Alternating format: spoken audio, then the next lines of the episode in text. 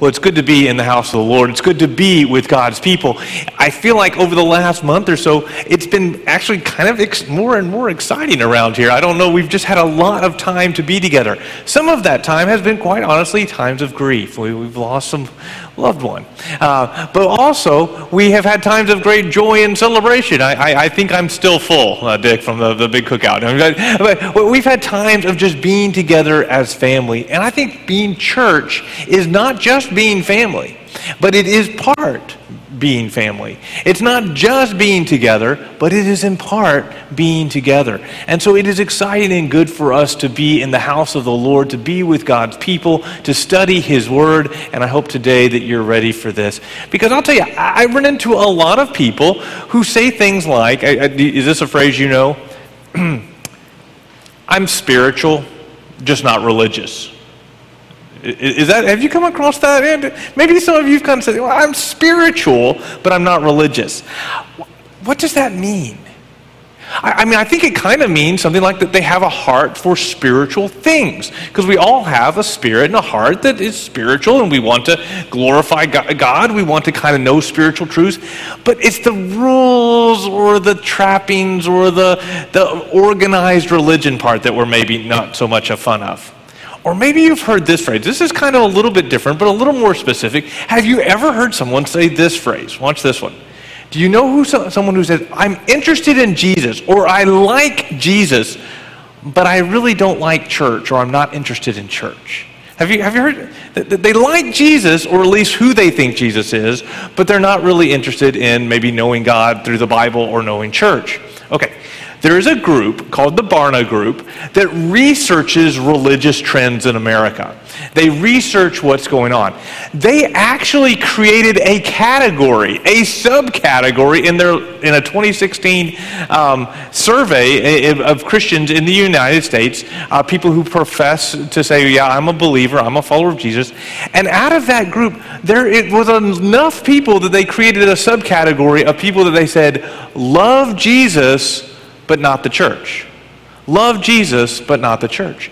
In fact, um, you can see a large number of those are boomers. I am not a boomer.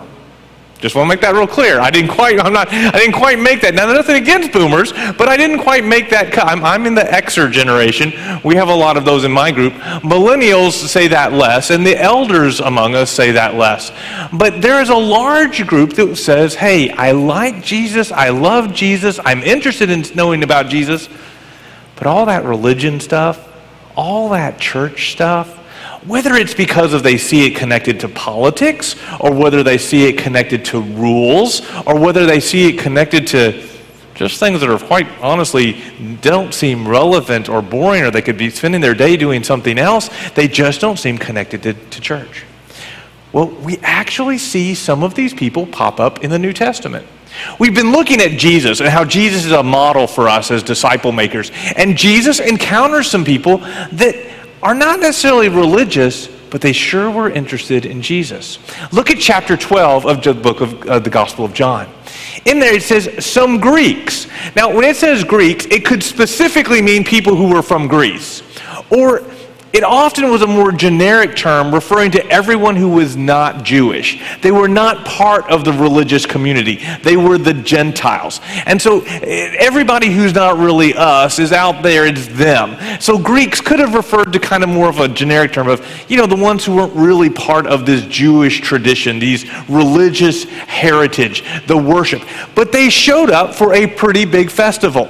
Now, some of you guys like the, the festivals. Anybody kind of, you're those that like, like, I'm going to the Greek festival because it's going to be good, or I'm going to go to the Italian festival because the food's going to be good. Or I'm, and all we do is really go and eat, and maybe there's some crafts that you like to see, but it's really about the food, right? And anybody with me on those? You like some of you like those festival type things for whatever heritage. It doesn't even matter. I'll be in any group. I'm just including if there's food, I'm in. Eh, eh, It, it was that kind of an event. The Passover was a celebration. It was a celebration of God bringing uh, the Israelites out of the land of Egypt, out of slavery. And so there was a lot of worship, there was a lot of sacrifices, there were a lot of songs, there was a lot of dancing. There was the Passover meal, there was food. And so it said some Greeks came up, those, and they went up to worship at the festival, meaning the Passover. They came to Philip, one of the followers, one of the 12 disciples, the 12 apostles of Jesus, came to Philip. Philip has a Greek name, like Philip of Macedon, right? The father of Alexander the Great. So he is probably more of what's called a Hellenistic, a Greek type Jew, a Jewish person who had adopted a lot of Greek language and culture, someone that the Greeks would have felt more comfortable with, someone they would have felt like they could make a connection with. And they came to Philip and they said, Hey, Philip, you're kind of, kind of like us. We kind of have a request. Could we see Jesus? Could, could you get us a backstage pass? Could you get us a little closer? We're interested in knowing this Jesus person. Now, we're not trying to sign up and be a member of your Jesus following band here. We're not trying to become apostle. We're just, we want to see a little more Jesus. Brothers, sisters, I think there's a lot of people in this world that actually are kind of like that. They would like to see a little more Jesus. I, they may not be so interested in all the church's stuff, they may not be interested in all the Bible study kind of things, but they just want to see a little more Jesus. And so they came to Philip. Do you realize you're a Philip? My father-in-law is here. His name is Philip. He's actually a Philip. But, but the rest of you, you are also similarly Philips, right? You are those that God has placed somewhere. At your workplace, with family members, with neighbors. You're someone who has an opportunity to introduce people to Jesus. They can see him in your life, in your words, in your actions. Here's people who wanted to see Jesus. Now, Philip was not the inner circle. He was one of the 12, but even still, there was sort of a little bit of a hierarchy. So, Philip, it says in verse 22, went to tell Andrew, Andrew, there's some guys over here, they're Greeks. Do they get to see Jesus right now? How is it? He went to tell Andrew. Andrew and Philip, in turn, told Jesus. Andrew was like, oh, yeah, yeah, Jesus is going to want to know about this. So, goes to Jesus, and Jesus replies, The hour has come for the Son of Man to be glorified. Jesus does this a lot in the Gospels. They ask him a question and he answers with something else. It's like, hey, Jesus, is this the hour when no one knows the hour of time? This is, he doesn't always give them a straight answer. This is one of those moments when they're saying, hey, Jesus, there's some Greek uh, speaking gentlemen, some people who are not Jewish, they would sure like to meet you today. And Jesus, like, the hour has come for the Son of Man to be glorified. Is that a yes? Is that a no? It's, it's, it, it, well, in some ways, does it point to, and is the question this? My first thought is that must be a yes. Even the Greeks want to know about Jesus. This is the moment. We're about to launch a, a multimedia campaign. Jesus, the Messiah. We're going to have a TV show. We're going to have a talk show. We're going to put it on Facebook. We're going to make sure everybody knows that Jesus is the King. Bring on the paparazzi. Let's get some cameras out here. I was researching you paparazzi, an interesting term. I, I didn't know exactly what is paparazzi. Uh, it comes from a play and a certain name of a guy who was a, an unscrupulous tabloid kind of a reporter kind of thing. But it's become this name, right? You know what paparazzi are? People who follow celebrities, trying to get pictures, trying to catch them doing something, and then they sell it to tabloids and other news outlets and that kind of thing. So here it is. Bring them on. We want to show Jesus to the world. I don't know that that's what Jesus meant. When Jesus said, It's time for me to be glorified, I don't think he meant, okay, let's tell these Greeks and they can go back to Greece or wherever they're from and, and spread the news. That actually wasn't it. it. That isn't what Jesus meant. How do I know? Well, look at the very next phrase. Look at the very next phrase. Verse 24. Very truly I tell you, unless a kernel of wheat falls to the ground and dies, it remains only a single seed. But if it dies, it produces many seeds. Is Philip still going, now, wait a second, are we still on the same question? Am I supposed to go and get the Greeks or not? What's happening here? What do you mean about a kernel going to the ground and dying? What do you mean it only. I, I, I understand. We've been talking about disciple making. You've been telling us, Jesus, that it's going to multiply. You've been telling us that the kingdom of God would multiply. Okay, I understand that. But now, why do you use the metaphor of death? Why do you use this idea that the wheat seed has to die, that it can no longer remain as it is so that it can spread? Why are you talking about this? What does this mean for us? Well, I think it begins to point us to the cross for Jesus.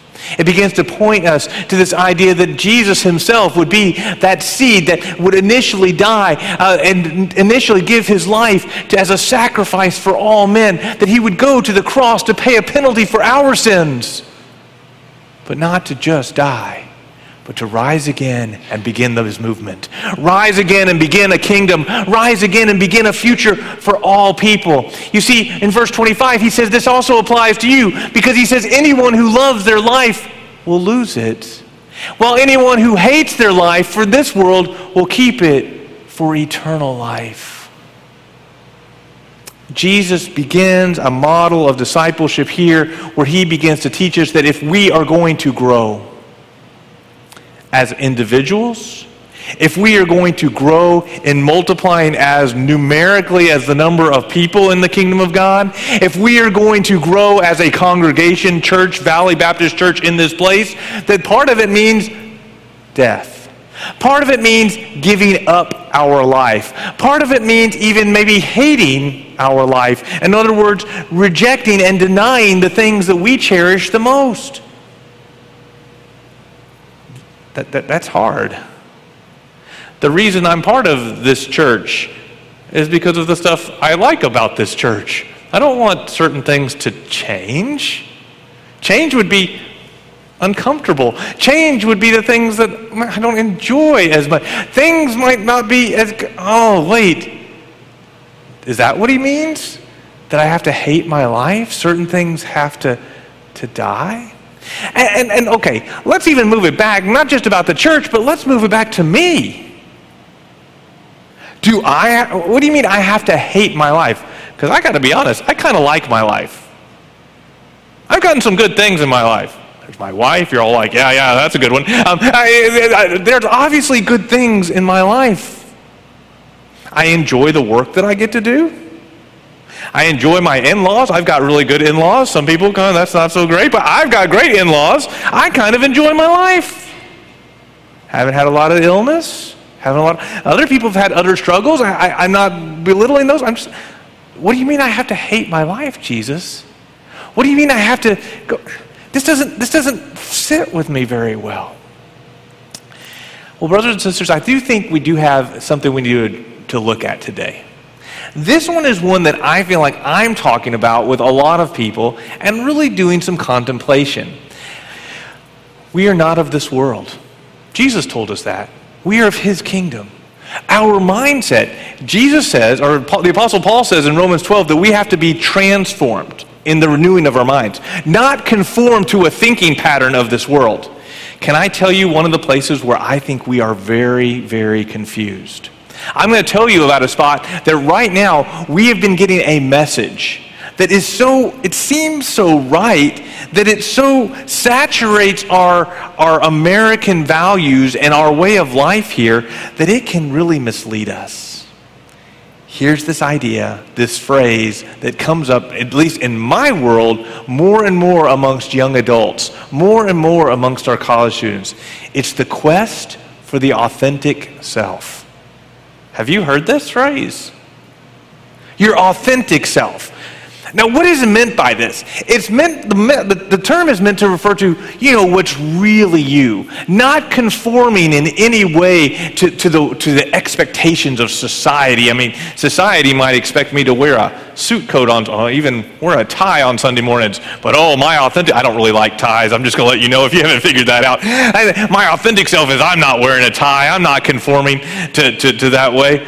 I'm actually more of a flip flops and shorts kind of guy, and I had to talk my previous pastor out of wearing flip flops and shorts and trucker hats for Sunday. I was like, Pastor, yeah, that's just not going to go.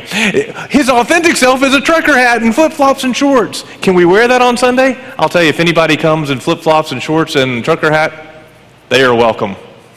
come on in. You can wear anything you want. You just, you just come on in and be here. But I know that for my role, there might be certain expectations, and I don't want what I wear to somehow be a barrier or a hindrance, right? I'm not going to necessarily be my authentic self in all situations, right? We've all kind of learned that we have to conform. But this idea of quest for authentic self has somehow consumed our society. We want our children to be all that they can be. We want them to flourish. If they want to be artists, we want them to be artists. If, they, if we want them to be engineers, well, we want them to be engineers. We want them to achieve who they are. Is anybody with me on this, right?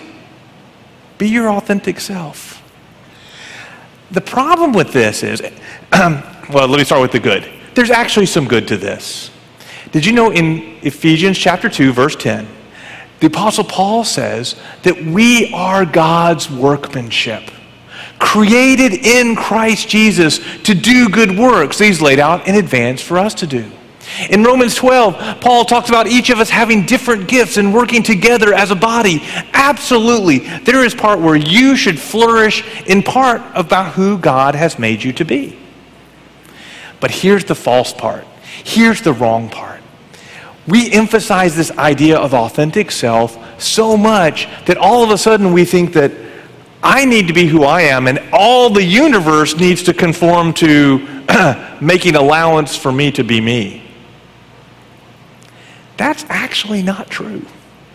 That actually misunderstands the foundational truth that God is God, that the universe conforms to Him, that God created you, and sure, He's created good things in you and works that He's laid out in advance for you to do, and a person that He's called you to become. But your authentic self, some of what's within you, is not completely good and is not what God has for you. Jesus says this, and as he goes on in this passage, he says, Whoever serves me, must follow me. And where I am, my servant will be, and my Father will honor the one who serves me. God is not on the throne of the universe saying, Listen, I really need you to decide what you want to do with your life, and boy, make a, be all that you can be. And we'll, make sure. I'll make sure that the universe kind of makes allowances for that we need to understand a little bit that there's a role where God is God and we are his creation. That we are servant. That where Jesus says, the one who's going to follow me, you're going to be my servant. We have a role here. It is not a bad thing. We are created to know him. We are created to serve. We are created to honor God in that way. This is one of the most important things I, I, I think that we, we kind of mistake in our life because we want to make it all about us. Where my servant is, or where I am, there my servant will be. And notice this my Father honors the one who serves me. Then he said to them, verse 23. Oh, this is a different passage. In Luke 9, it says this. Then he said to them all, Whoever wants to be my disciple must deny themselves, take up their cross daily, and follow me. I think the Apostle Paul finally kind of understood this idea. This idea about self denial, this idea that not everything within me is automatically good. Just because I desire it, it's not automatically good. Just because I desire certain uh, things that I want to do with the life that God is having, some of those things might be out of bounds. Some of those things might not be good. Some of those things might not be what I think would be self actualizing, but it would be the fulfillment of following God. Listen to what the Apostle Paul says in Romans chapter 7. Verse 18 For I know that good itself does not dwell in me. That is, in my flesh or in my sinful nature. For I have the desire to do what is good. I, I, I, want to do what is good, but I can't carry it out. For I don't do the good I want to do, but the evil that I don't want to do, this is what I keep on doing. The Apostle Paul echoes and speaks about this, this struggle that all Christians have. This pull that there is within me desires that are unhealthy. There is within me wants, of, even for achievement, that are not good. If we're wanting power, if we're wanting somehow just to the greed of money that can, that can overcome our souls, if we want to somehow um, have our way in every situation, this is not good. Even sexual desires, there are some that are just out of place. They are out of bounds. And God has given us limits to say this is what is good. But we've decided that no, no, no, to be our authentic self, God needs to adjust and accept us. Brothers and sisters, there's a foundational way. If G- the people are going to see Jesus in our lives, they need to see Jesus glorified as we deny ourselves.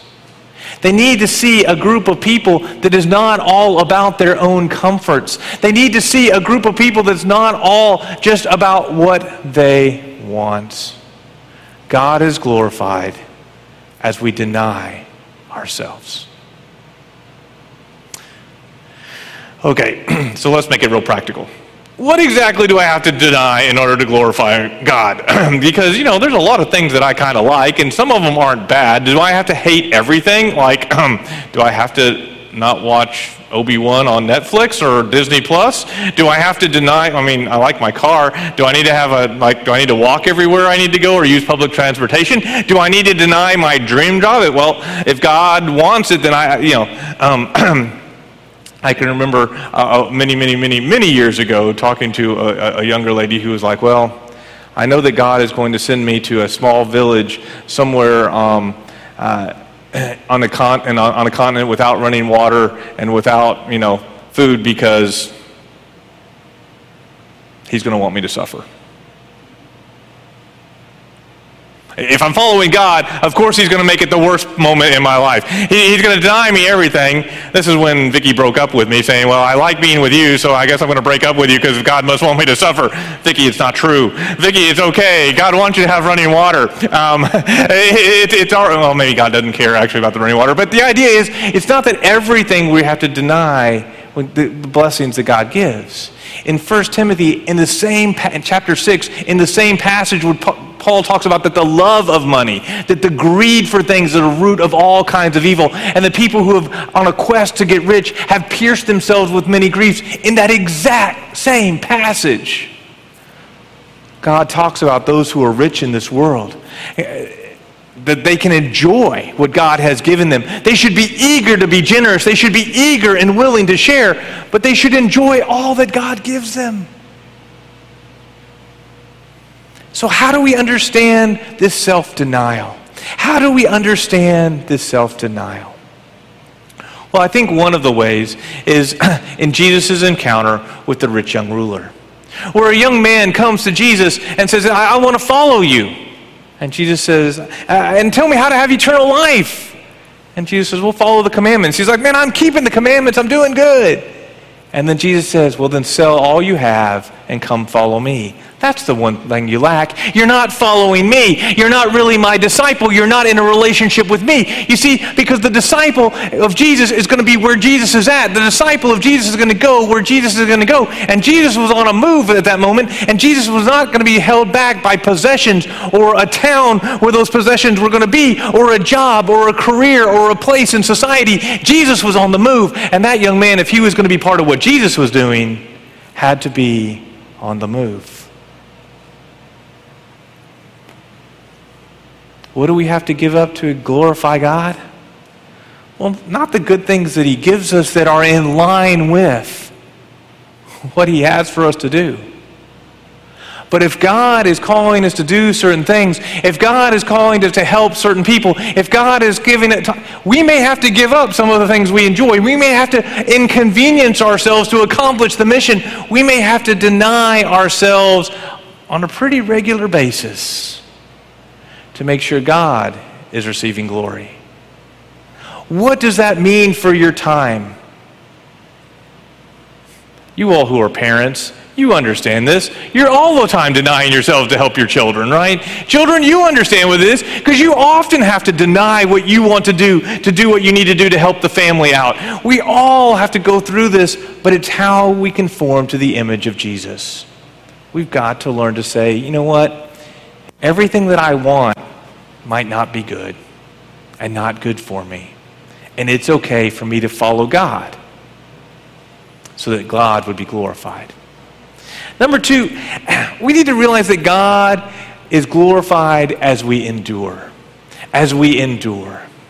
Notice what happens next in this story. As Jesus is talking about the wheat that is about to die, as he's speaking in this week before he's going to the cross, he says this Now my soul is troubled. Now my soul is troubled. Now, Jesus was not troubled because a few men wanted to come and see him. That, that was not what he was troubled about. He was troubled by the fact that he was going to the cross. And we all can understand that dying for the sins of humanity, putting yourself under the complete wrath of God, uh, doing that would, would of course be something that is troubling as Jesus is looking to the cross. We can understand that. But I got to be honest, as I read the gospel, especially as I read the gospel of John, I have to kind of think, when was your heart not troubled? When was your life not already troubled, Jesus? I mean, let's just sketch through it for a second, right? I mean, in the Gospel of John, we already seen a lot of things. I mean, he was having to like confront this Samaritan woman who disagreed with the religious leaders, like Nicodemus came to him. There were people that betrayed him, like the, in John chapter 5, the man who was healed, that Jesus healed him, and then he goes and tells about Jesus. We've been covering this over the last couple of months. In John chapter 6, you had the people who. Uh, um, uh, 5,000 people who didn't have any food and were hungry. There's a lot of troubles that Jesus was facing. And by the time you get to John chapter 8, it's trouble after trouble after trouble. The religious leaders began to persecute him pretty intensely. He was being questioned at every turn. He was having some difficult days. He was having hard days. He was being attacked. And I'll be honest, you know the old phrase, sticks and stones can break my bones, but what about words? You know that that's just not true, right? Words can never hurt me. Words hurt bad, especially if you're a words person. Words can be really encouraging, or words can be like, well, I mean, it can really be hurtful. And so, if, if words bother you, man, Jesus was having some trouble. Jesus was having some trouble. And now he says, My soul is troubled. He's been having trouble the whole time. But here, as he's facing the cross, the intensity of the trouble has come. The climax, the ultimate point of that trouble is here. And he says, Now what should I say? Father, save me from this hour. No, it was for this very reason that I came to this hour. Father, glorify your name.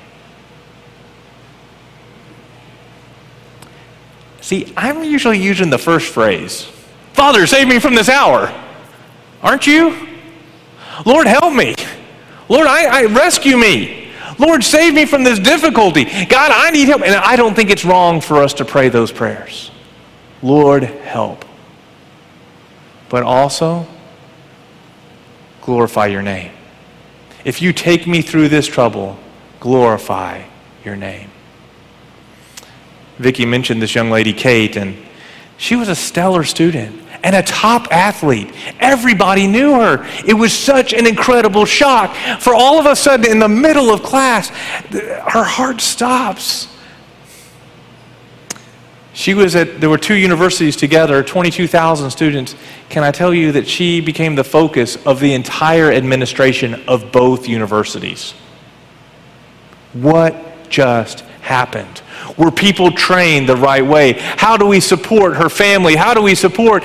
And because she was a member of our church and a member of our uh, group, our small little Baptist campus ministry with the small little Baptist chaplaincy, all of a sudden was in the center of all the major meetings with all the personnel and all the university trying to figure out how do we do, what do we support, what, what kind of protocols need to be changed, how, what was effective, what was not effective. And in the middle of that, Father, glorify your name. Father, this is how Christians take care of each other. It's okay. The university doesn't have to worry about. We will make sure her family is provided for and has a place to stay. We'll make sure the church knows about the medical bills. We'll make sure the church we will glorify the Lord because we will embrace this situation not because we want it. We are praying for healing. We are praying for God to work in powerful ways and God did. But we're taking the opportunity that it is not just about Kate, it's not just about her family, it's not just about us, but it's about your name, Father. How do you want to use this situation to glorify your name?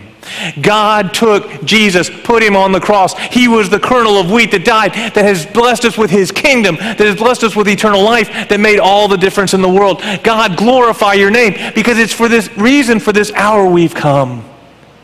Every situation, every day, there are troubles. Father, glorify your name. This morning there were troubles. Did you guys have troubles this morning? I don't know. For some reason, the water doesn't work at our house. It just stopped. Toilet flushed one time, it doesn't flush anymore. Glorify your name, Father. Uh, I, I, heard, I got text from some of our Sunday school teachers. Hey, we got a, dish, a deal at our house. There are different things that have happened this morning. Of course, there are going to be. How are we going to react? Are we going to be upset? Are we going to throw, throw up our hands? Father, glorify your name. Glorify your name. The Apostle Paul tells us in Colossians if you're going to glorify God, this is what he says I've not stopped praying for you all um, since the day I heard about you. What does he pray? Well, we continually ask God to fill you with the knowledge of his will. You want to know God's will for you today? You want to know what he wants you to do? Here's what he wants you to do. Through all wisdom and spiritual underst- or understanding that the Spirit gives, so that you might live a life that is worthy of the Lord. That's what God wants for you today. He wants you to live a life that glorifies Him. It's for this hour that you've come, that this moment in your life would glorify the Lord. That every that afternoon lunch would glorify the Lord. That tonight would glorify the Lord. It would and tomorrow would glorify the Lord. He wants you to live a life that is worthy of the Lord and please Him in every way bearing fruit in every good work, growing in the knowledge of God, and then listen to this being strengthened with all power according to his glorious might, so that you might have great endurance and patience. Great endurance and patience. As I'm trying to figure out how to solve the problems this morning, we don't have water. Who's getting showers? Who's not getting showers? How, how many people get to use the toilet? What's going to happen today, right? all of a sudden I felt myself getting real frustrated. I need to be patient. It's about endurance. Now, I got to be honest, that's a pretty small issue compared to what our brothers and sisters and, and the Ukrainians are going through today. That's a pretty small issue considering what so many other people are dealing with in the world today. It's a pretty small issue. But it's one where I'm going to choose whether I'm going to glorify God or not because I have the opportunity to either glorify God or not. Today, it's not about me being my authentic self, because I'll tell you what my authentic self is. I quit. Life is too hard. Let me complain. My authentic self is all about that. In fact, if you needed an A plus complainer, I am it. I mean, I can complain about anything and everything. Uh, my wife says, Today, can we not have Grumpy Mike? I'm like, Okay, I'm going to really try to not be Grumpy Mike. How can I not be that person? Because that doesn't glorify the Lord. To save me from this hour? No, God, I've come to this hour. How am I going to be faithful to you? Church, we're facing an hour. We are. As a congregation, we can certainly try to go back and say, this is what, how we want things to be, this is what we want church to look like, or we're going to move forward together and say, God, glorify your name.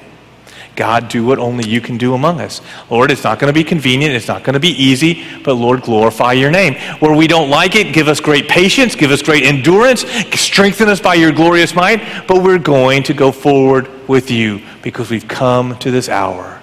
Glorify your name. Do you remember God's response? The Father actually spoke to Jesus at that moment. The crowds heard it. The Father says this I have glorified my name, and I will glorify it again or more. He's going to continue to do what he's going to do. Are you available? Now, right off the bat, you are not available for God to glorify his name if you don't know Jesus. If you don't know Jesus as your Savior, if you've never said, Look, I know I am not perfect, I need Jesus, then you can't glorify him. Because, you, you, you're, you're not even His yet. You're not even willing to admit that He is the Savior of the universe, that He is the only giver of eternal life. And today, maybe today, you begin step one of being that servant of Jesus, that follower of Jesus, that being that person that really has created you to be, to be that new creation that comes by putting your faith in Jesus Christ as Savior. You need Him. I need Him. There's not a person on this planet that doesn't need Jesus as Savior. Would you say yes to Jesus today? And for the rest of us, well, our questions are this Lord Jesus, what desire do I need to deny? What's something that I'm pursuing that I need to not be pursuing? And number two, am I prepared? Am I mentally prepared that today's going to have troubles? Lord, help me glorify your name. Today, the altar is open if you need to come for prayer. If you want to make a decision to follow Jesus or you're deciding to become members of this church, to say, Look, Lord, we're in, we're doing this. You respond as Jesus is calling you. Let's pray together. Father, thank you for your word today. Thank you that you've called us uh, to have a, a life that is a new creation not our authentic selves, but a denial of ourselves, that we might be your servant, that we might be where you are, that we might glorify you, that we might be people of truth that live for your truth. Jesus, glorify your name. Father, glorify your name. Holy Spirit, fill us, change us, make us those who bring glory to God in all things. We ask this knowing that you love us. In the name of Jesus, amen.